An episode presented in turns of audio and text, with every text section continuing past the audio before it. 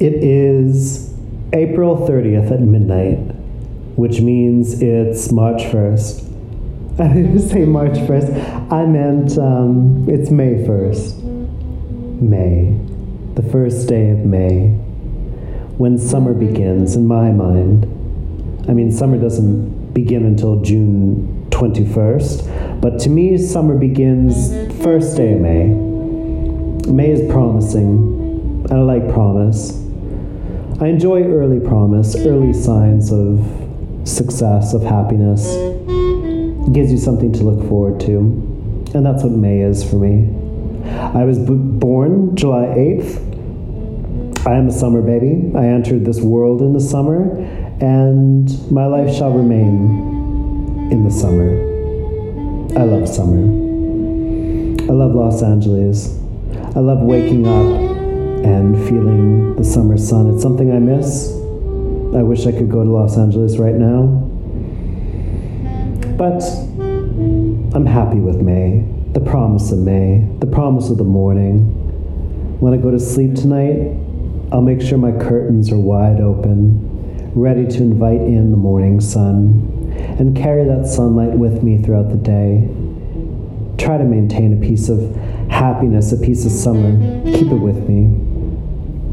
It's a mitzvah. It's truly a commandment, at least in my life. I consider myself Jewish, and um, I was raised Episcopalian, and I had somewhat of a romance with Catholicism, and I discovered that I had some Jewish blood in me, and I fixated on that, and I enjoy it, and I love it. I enjoy it more because I found the Protestant side of my family to be well, basically the rest of my family to be uh, hypocrites. I find that their form of Christianity is rather dull.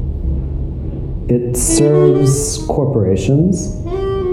It services, um, oh, I don't know, something dreary, something subservient. There's no culture to it it's just a list of do as I say. You're poor. You're stupid.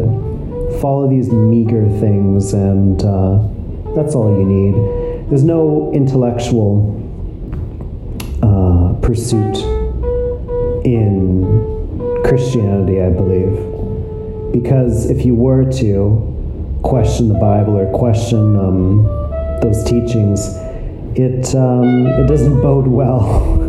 In that community. I would know because I did it quite often.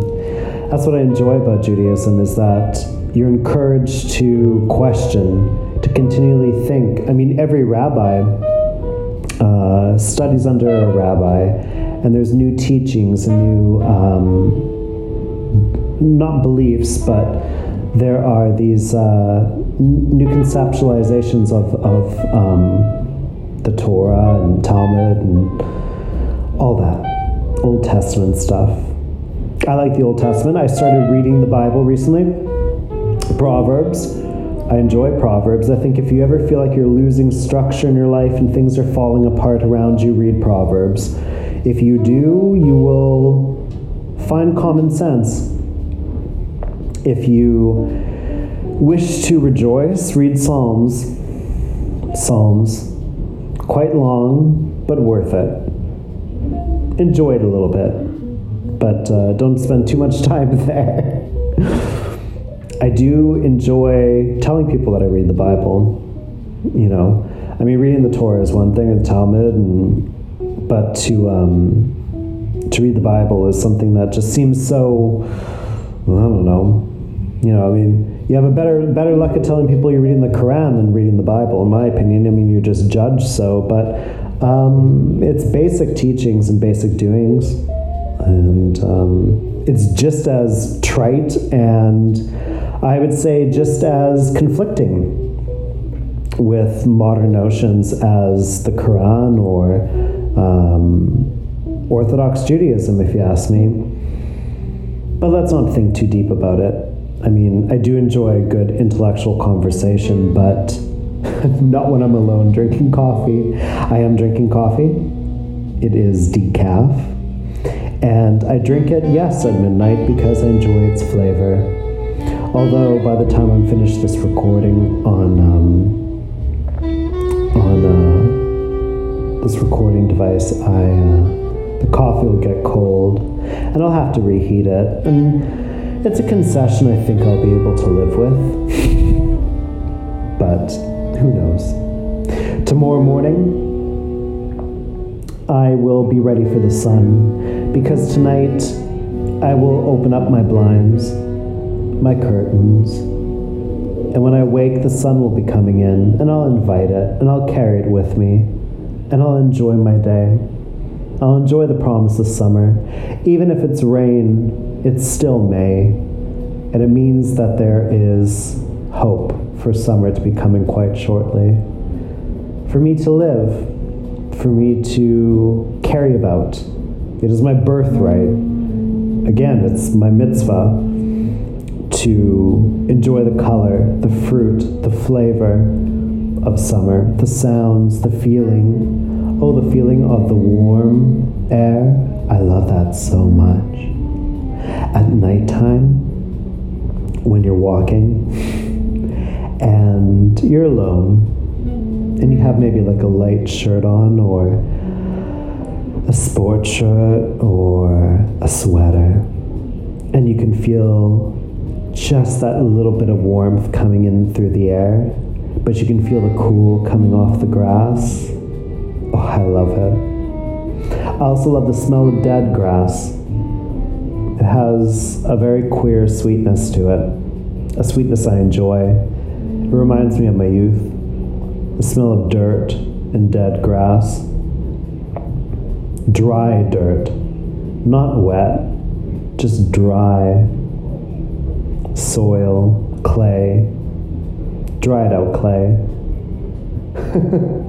Perhaps there really truly is a little bit of Jew in me, Jewish blood in me. I have that romance with the desert, this romance with being isolated yet part of a community, of people who think, who do, who question. I enjoy that. I enjoy those sorts of people who, yes, are intellectual. They may not be academics, but they are intellectual. They question. They're never content with just taking information as fact, but to mull it over, to check it out with the community. That is definitely not something that a Protestant upbringing uh, exposed me to. Keep to yourself Stay away from strangers. We don't like those people or those kind. Who are those strange neighbors? What do they do in their home? We must monitor them. Starkness, starkness, white, white, white. Stark rooms, stark walls, void of art, void of artifice. Oh, how I love artifice. I love the idea of painting yourself, of capturing yourself. If there is a painter or painters whom I like, um, well, I would have to say there's only one, and his name is Andy uh, Dixon. And he paints with every color of summer and every hue of fall and mixes them together in a way that just appears seamless and bright and vibrant. You can get lost in his shadows. And his shadows, they bring such light, such vibrant to the vibrance to the colors. Oh, I love his work so much. I wish I could afford his work. I mean, I'm sure it's probably a thousand dollars a square inch. His work is just so lovely I do not like large artworks. I think that they take up too much room. I like the idea of small pieces. Anything 12 by 18 to me seems getting dangerously close to being too large, too large of an artwork to put up on a wall. Oh God, there's nothing worse than people have these monstrously huge paintings in their homes. I mean, my God, anybody who has a painting that takes up, you know, Christ, four by six feet. I mean, I have been in homes where people, oh, geez, I I went into this one home, even a Warhol. I saw a real live Warhol in someone's living room, a true Warhol, and even then I was just thought, oh, this is just too much, too big, too grand, too just too much. No. I think artwork should be small, delicate. Um, I don't mean delicate, I don't mean in content, subject matter, or composition. I just mean thoughtful. You know, there's that's what delicate is. It's you're thinking about something. It's careful. It's cultivated in a way. And I think that good art should be delicate, delicately framed, very thoughtfully framed. You know, none of this nonsense, you know, you know, purchase some gigantic frame from somewhere. Oh God, I don't even half the artists don't even know how to frame their own work. I mean, that's not the fault of the artist, although I think it should be, because I think that the frame has everything to do with the art, because then it becomes sculptural in a way. But needless to say, my, you know, insane neurotic opinions on art, it's also the curator's fault, because the curator is the one who puts everything together. You know, I mean, I don't know. I just think that you know, if you're going to do something, I mean, that's just like you know, uh, you know, a, fashion runway. That's like a um, a, st- um, a fashion designer. You know, I mean, choosing the wrong runway music and the wrong art direction for the runway show and then putting out his work. I mean, all of that has everything to do with the representation of the clothing. Same thing with the frame. I think the frame needs to be thoughtful, careful, delicately chosen. I do have strong opinions on many things, but my God, things you put on your wall in your home are important they're things you look at, they're things that you enjoy and you take pleasure from. They're the things that people look at themselves. And I think it's very, very important for people to be careful about those sorts of things. Maybe this is now the Protestant in me coming out, you know, being a little too critical and reserved and harsh, but I don't know. Gee whiz.